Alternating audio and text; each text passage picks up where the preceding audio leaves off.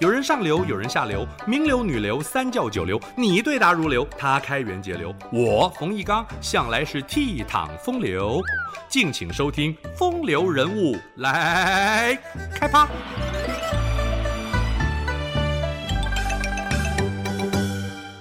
郑和是中国历史上独一无二的航海王。明朝除了刘瑾、魏忠贤这些恶名昭彰的太监。而三宝太监郑和却完全散射正能量，不搞权力斗争，不曾陷害忠良。为了宣扬国威，七次远航，史称“郑和下西洋”。郑和在南洋和印度洋的航行里程总和数，相当于环绕地球三圈还不止，比哥伦布的航海史也早了八十七年。郑和出生在云南，原名马文彬，字和，小名三宝，属于色目人。先祖是蒙古西征时归顺成吉思汗的西域贵族。元世祖忽必烈时期还担任过云南的地方官。朱元璋建立明朝，对云南进行招安，可惜双方决裂。朱元璋盛怒之下，以三十万大军进攻。十岁的官家子弟马和被俘，押解到南京受了宫刑，就是被割掉了。明朝初年，和北元政权发生多次战役，驻守北平的燕王朱棣屡建军功，马和被送到燕王身边，忠心相随。朱元璋驾崩，皇孙朱允炆继位，是为明惠帝。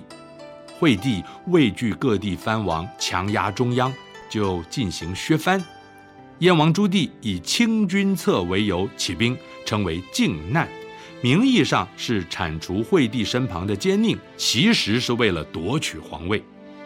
惠帝派出大将李景隆围攻北平，屯军在城东的郑村坝，有勇无谋的李景隆败下阵来，马和在此役立下战功，持续四年的靖难政变结束。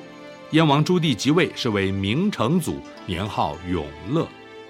永乐二年，明成祖御笔“郑”字，赐姓马和，表彰郑村坝之役的功劳，并且擢升郑和为内官谏太监，等同正四品官员。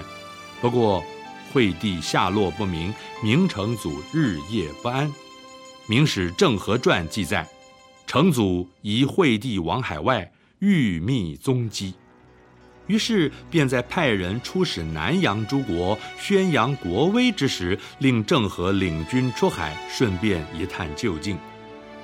郑和具备军事才能，而且仪表堂堂，魁梧英挺，是出使海外的不二人选。永乐三年（西元一四零五年），三十五岁的郑和率领两百四十多艘海船、两万七千四百多名水手的庞大舰队。从太仓刘家港出发，《明史》记载，宝船六十三艘，船长四十四丈，宽十八丈。这设有九桅十二帆的大船，相当于今天长一百三十八公尺，宽五十六公尺，排水量一千一百吨，可承载千人的巨型航舰。当时中国的造船技术，且拥有三千八百艘各型船只的记录。足以领先全世界。首航任务两年后返国，郑和接着展开第二次、第三次远航。永乐九年返抵朝廷复命，宣耀国威、平定叛乱、招降纳贡、延揽民心的任务都圆满达成，就是没有搜寻到惠帝的行踪。稍事休整后，在永乐十二年，郑和第四次出发。船队绕过阿拉伯半岛，首次到达东非，对马林国宣读大明皇帝的敕封。同年，该国派遣使节来朝，进贡了一头神兽——麒麟，今天我们称之为长颈鹿。明成祖非常喜欢郑和的外交工作圆满成功。明成祖病逝之前，郑和继续着第五和第六次的航行。明仁宗即位后，下令停止远航事业，但是他在位不到一年就驾崩。继位的明宣宗让郑和留守南京，而这时候的郑和已经年过半百了。明朝前期的仁宣之治维持强盛，国力充沛。明宣宗执政的第五年，命郑和亲率两万七千多人再次启程，这是郑和的最后一次任务了。两年后，他在返航途中，印度西海岸古里去世，享年六十二岁。二十八年间，郑和船队先后到过爪哇、苏门答腊、马六甲、暹罗、天方、木古都树等三十多个太平洋和印度洋国家。最远曾到达东非、红海和麦加，带动访华的使节团络绎不绝。郑和以和平外交的方式建构起海洋新秩序，他的航海时间比迪亚士发现好望角、达伽马到达印度都要早上好几十年。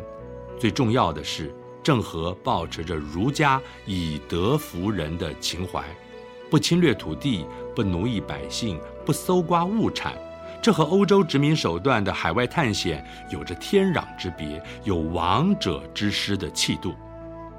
郑和船队航程之远，规模之大，是世界航海史的创举。他和部下运用航海罗盘及各种仪器引导船队航行，罗盘的误差不超过二点五度。又把航海天文定位与导航罗盘的应用加以结合，提高了测定位置和方向的精准，这就是千星术。另外，可以借由测定天空高度来模拟航线，规划接续的细节，达到云帆高张、昼夜星驰的效果。生活细节来看，照顾船员的起居。安排医生随船备妥药品，还有棋盘、画画的用具，好打发时间。甚至流传发明麻将的就是郑和。最特别的是，在船上以极小的空间和清水，将绿豆敷植出豆芽菜，维持船员营养均衡的饮食，避免各种病变。郑和在东南亚地区被尊称为“三宝公”。印尼爪哇北岸全国第五大城就名为三宝龙，三宝太监航海技术外交的成就是中华文明之光。以上风流人物来开趴，由中华文化永续发展基金会直播。